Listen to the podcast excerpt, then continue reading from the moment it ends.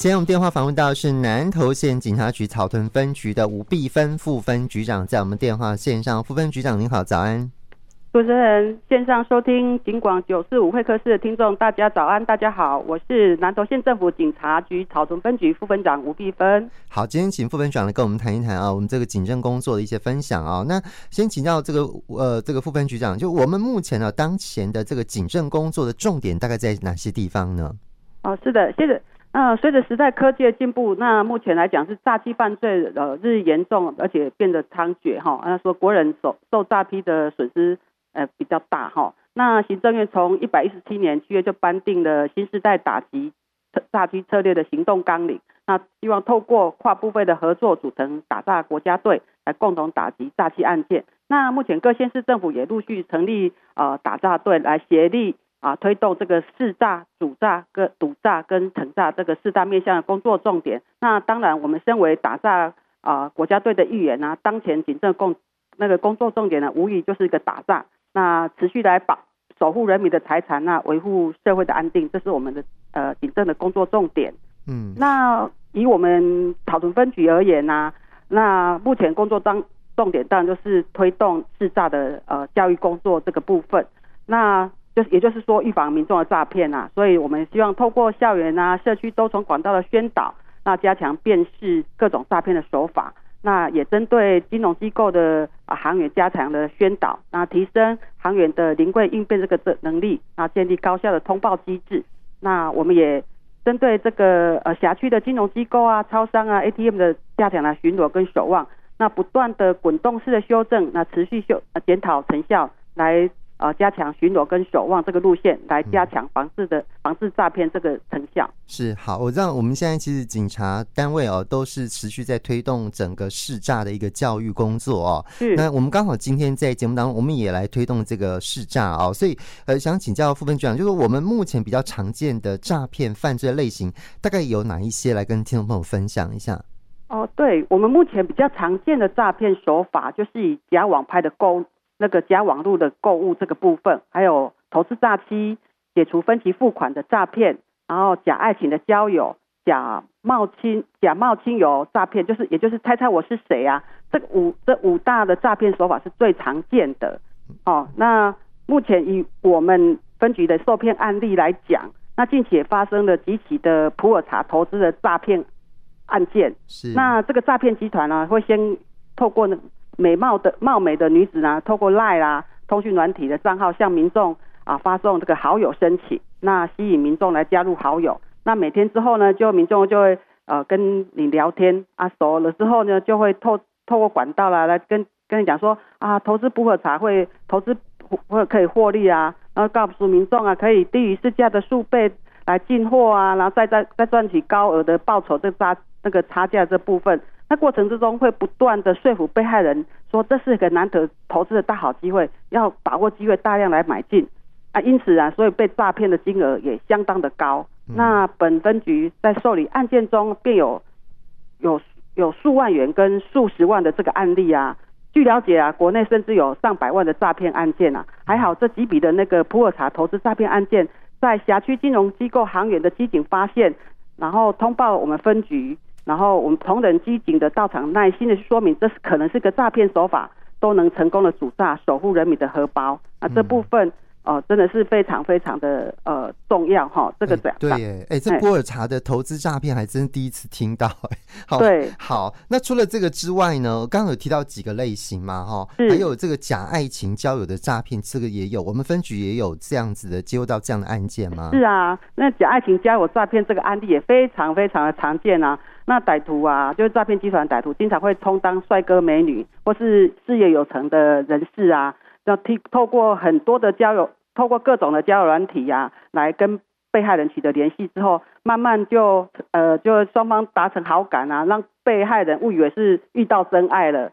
然后就用各种的理由来借钱啊，请求金援协援助啊，提供投资这个管道啊，所以被害人啊就就信以为真这样子。那我我们近期就有一个案例，就是被害人呢透过陌生的软体来来跟你取得呃。朋友之后呢，天天视讯聊天啊，时间久了就变成为大家说啊是男女朋友交往关系了，就开始推动很多的推荐很多的投资管道，然后被害人转账汇款之后啊，刚开始啊，刚开始确实是有那个哦初期是有收到一些获利啊，但是获利。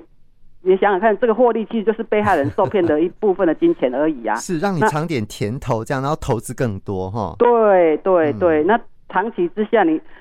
从那为什么被害人会发现，就是开始会收不到获利的时候，才怀疑是不是被骗了？嗯，哎，是对好，所以就是这样子哈，都大概都是这样的套路跟手法啦，是对不对？是是哦，所以好，这个类这类的诈骗手手法，民众一定要提高警觉，不要轻易陷入网络恋爱的陷阱。对哈，有时候真的爱情冲昏头了，真的自以为自己真的是寻找到真爱，就不是，是真的是诈骗集团哈。嗯，好，那其实我刚呃副分局长在谈的时候也有提到说，我们其实有几个成功的主诈的这样的一个案例嘛，对不对？所以，我们草屯分局最近有没有什么相关的这个有关主诈的一些作为跟成效跟大家分享？我们积极呃发现有多起的那个假投资的诈骗案。案件哈，经过分析啊，受害民众大概都是在五六六十岁到七十岁左右这个部分啊。嗯，他们通常都会在 LINE 收到不明人士先加好友，然后就主动推销股票基金啊，然后刚刚讲的普洱茶饼的那个投资方法，还谎称你会一定会保证获利啊，所以还导致啊啊那个还教导民众哦，那好民众啊说面对金融机构的关怀提问的时候，要谎称说这是要去支付丧葬费啦。家人需要用钱等理由啊，来诓骗啊呃那个金融机构的关怀提问啊，使得那个行员没有办法正确判断说啊这到底是不是被诈骗啊？嗯，到导致呢事后民众发现诈骗的时候啊，来报案都已经比较慢了，所以这个部分是我们啊目前来讲，我们分局哈跟金融机构共同合作之下努力之下，单单在五月份便有九起的成功阻诈案例。这还是要归功在我们分局跟金融机构建立高效的通报机制。啊，所以这个这个部分真的是呃，我们都以风同仁在接获通报跟面对可能遭诈骗的民众谈话技巧，都能用呃丰富的经验跟识诈技能辨认识诈，然后成功阻诈甚至逮诈，这是非常呃呃非常。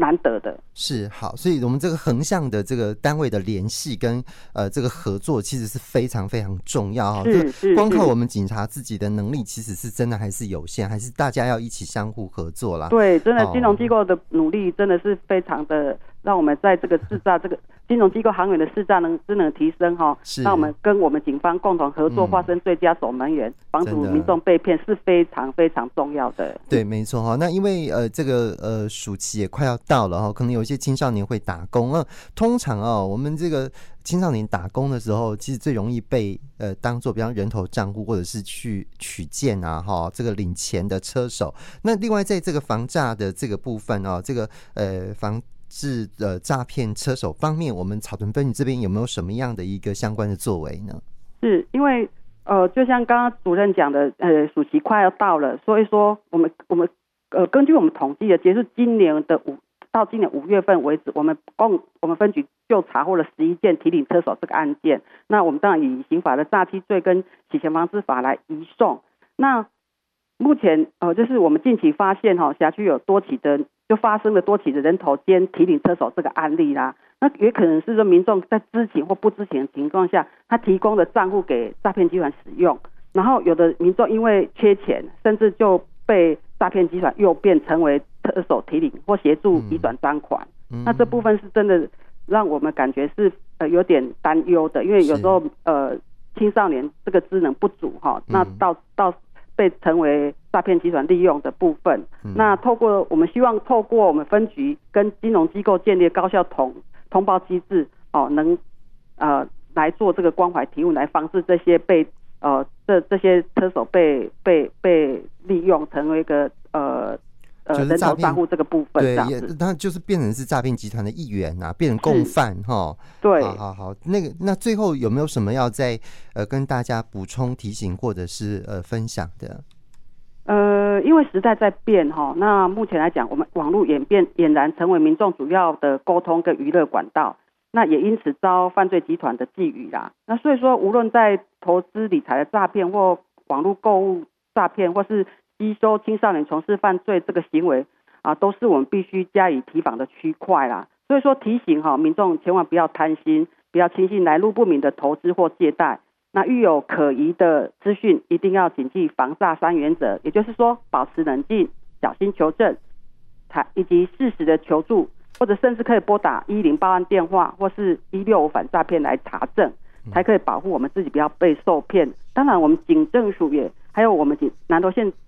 政府警察局草屯分局也的各的官网或是脸书的粉丝专业都有相关的宣导，那也民众都可以上网来呃了解这样子。好，今天就非常谢谢南投县政府警察局呃草屯分局的吴碧芬副分局长接受我们访问，谢谢副分局长，谢谢，谢谢主持人，谢谢全国听众，谢谢，谢谢，谢谢拜拜，拜拜。